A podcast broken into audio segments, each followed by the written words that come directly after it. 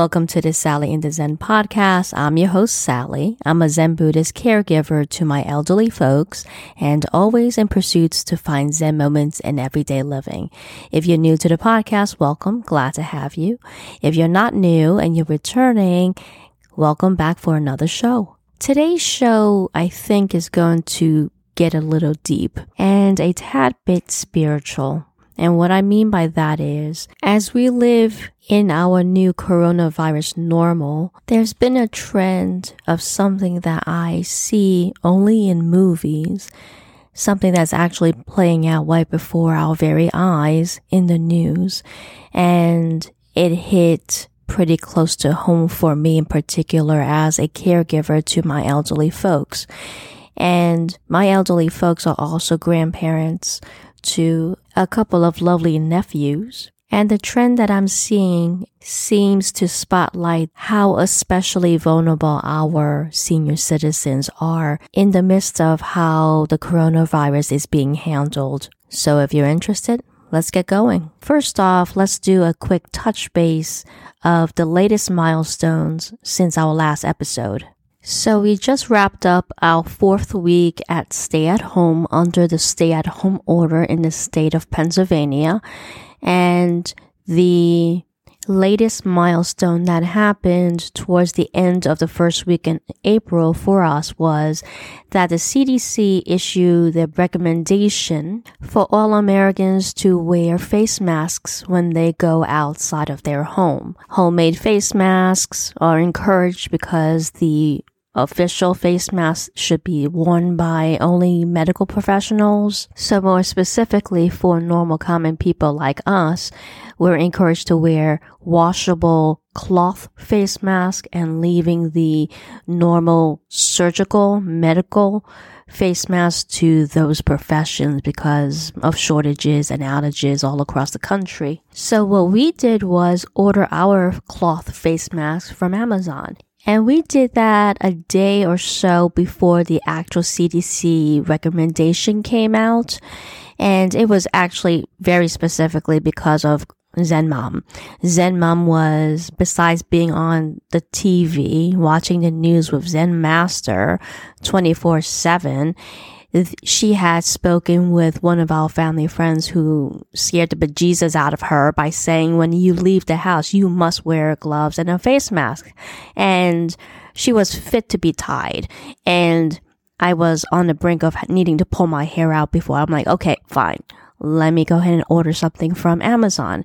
And when we did, thank goodness we did. Yes, I know. Okay, fine. I'll give credit to Zen Mom's panic that even when she's panicking, she has some kind of logic to it. That we got in there just in time because literally a day after our order, those particular face masks that we happened to pick up were sold out. So now every time we go out, it's like become a military operation because I have to check myself. Do I have my face mask? Check. Do I have my disposable gloves? Check. Do I have my baseball cap on?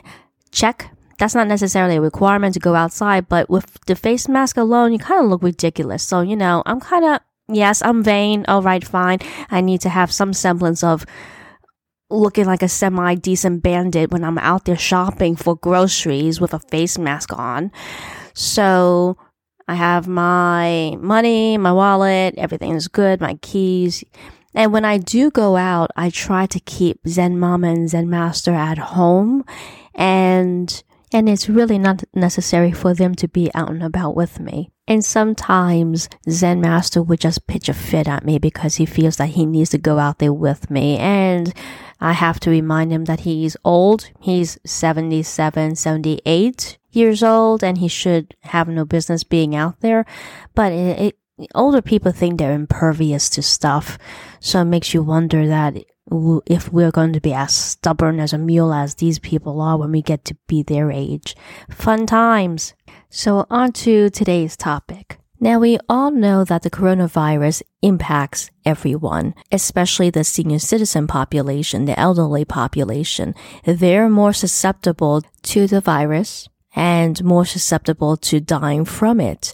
Everybody knows that. Hence the reason for the stay at home order and specifically the senior citizens just stay home. Now, CNN recently had an article posted as of April 3rd, and it's entitled As Coronavirus Cases Grow, Hospital Adopts a System to Rank Patients for Treatment. And in the heart of the article, okay, let's begin this.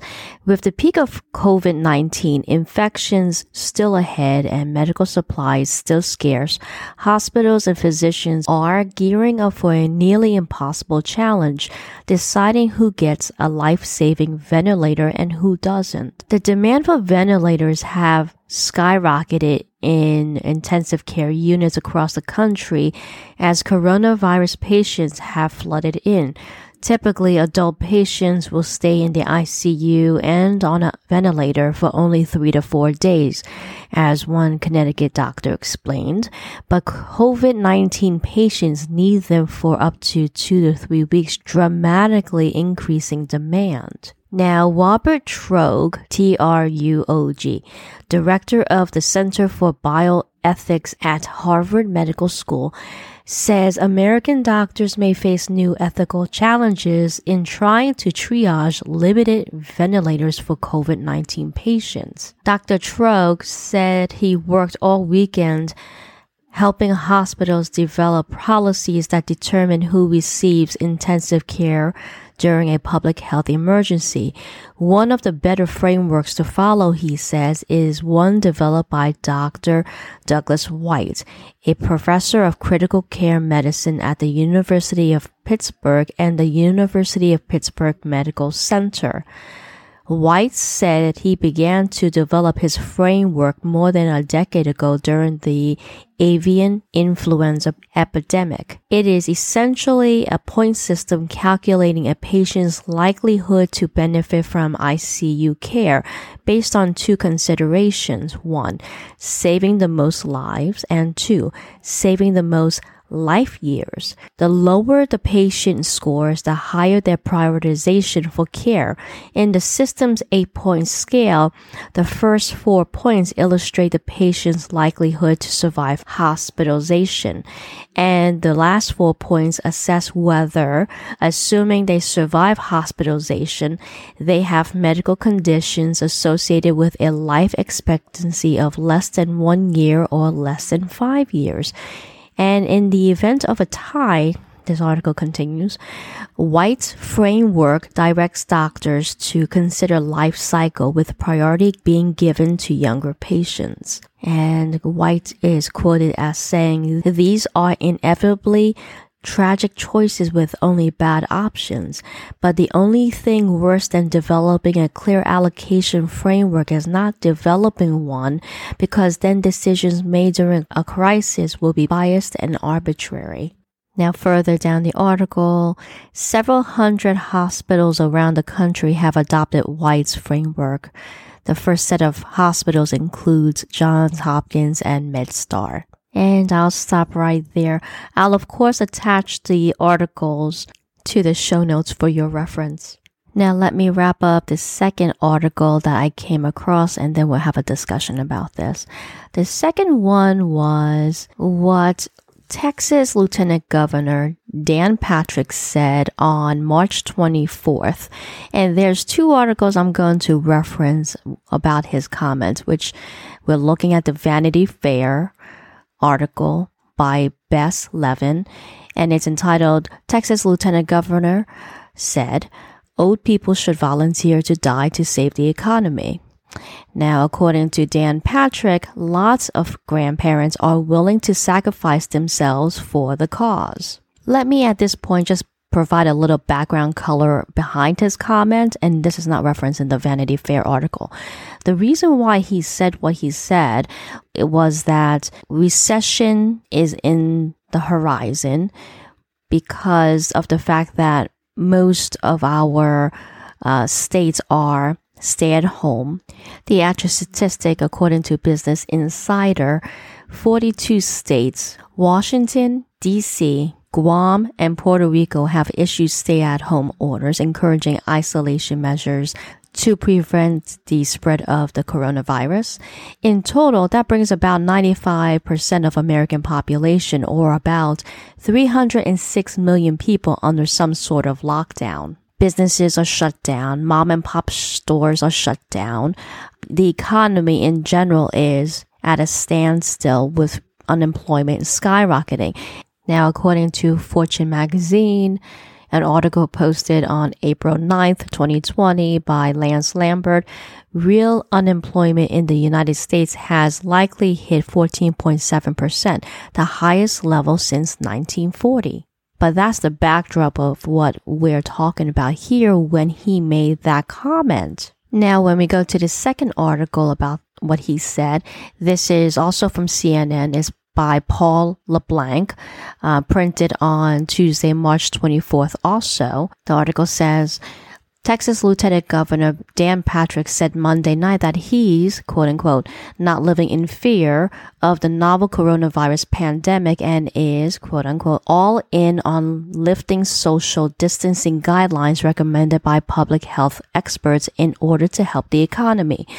Patrick, who said he turns 70 next week, would be among the high risk population that is most affected by the coronavirus. But he said people like him have to weigh the hazards of their personal health that the virus poses with the challenges to the health of the American economy brought on by its social distancing guidelines. And he says, in quotes, my message is, is that let's get back to work. Let's get back to living. Let's be smart about it. And those of us who are 70 plus will take care of ourselves, but don't sacrifice the country, end quote. The suggestion directly contradicts recommendations put forth by government agencies and public health experts the CDC has been urging social distancing, defined as remaining out of places where people meet or gather, and avoiding local transportation, even if you don't have any symptoms of the virus as a way to slow the spread of the disease. The CDC has recommended that no gatherings of 50 or more people take place for eight weeks and adults 65 and over stay home if possible.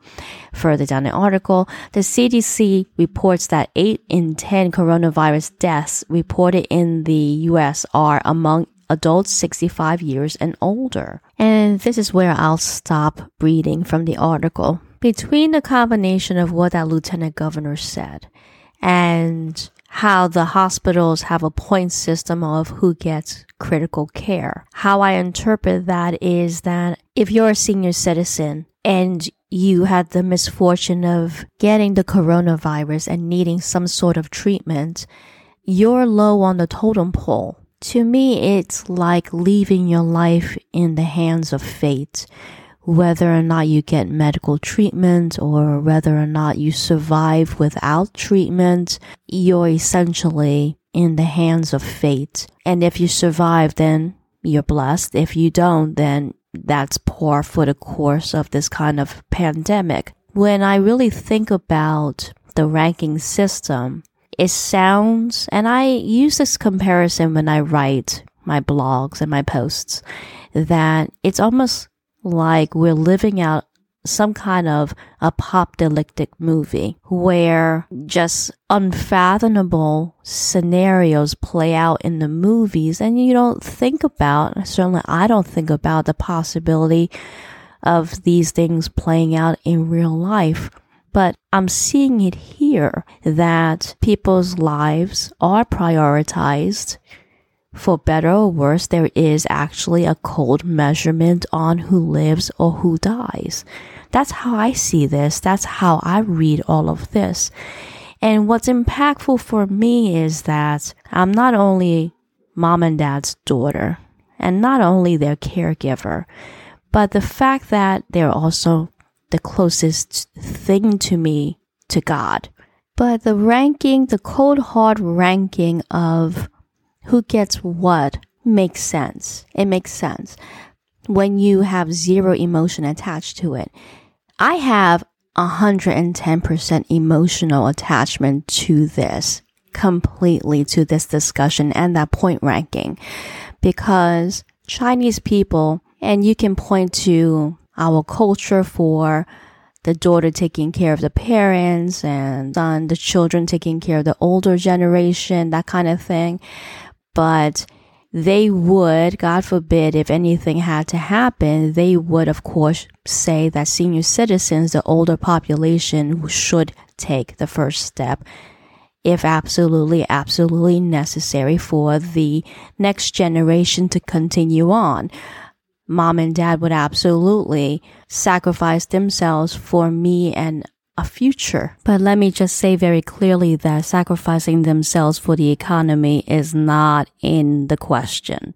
We're talking about a higher, selfless sacrifice. All of that is if you take out the emotion, take your heart out of that, that's what their wish would be that for, for their sacrifice, I would live long and prosperous and have a good life at the expense of theirs. I understand that sentiment.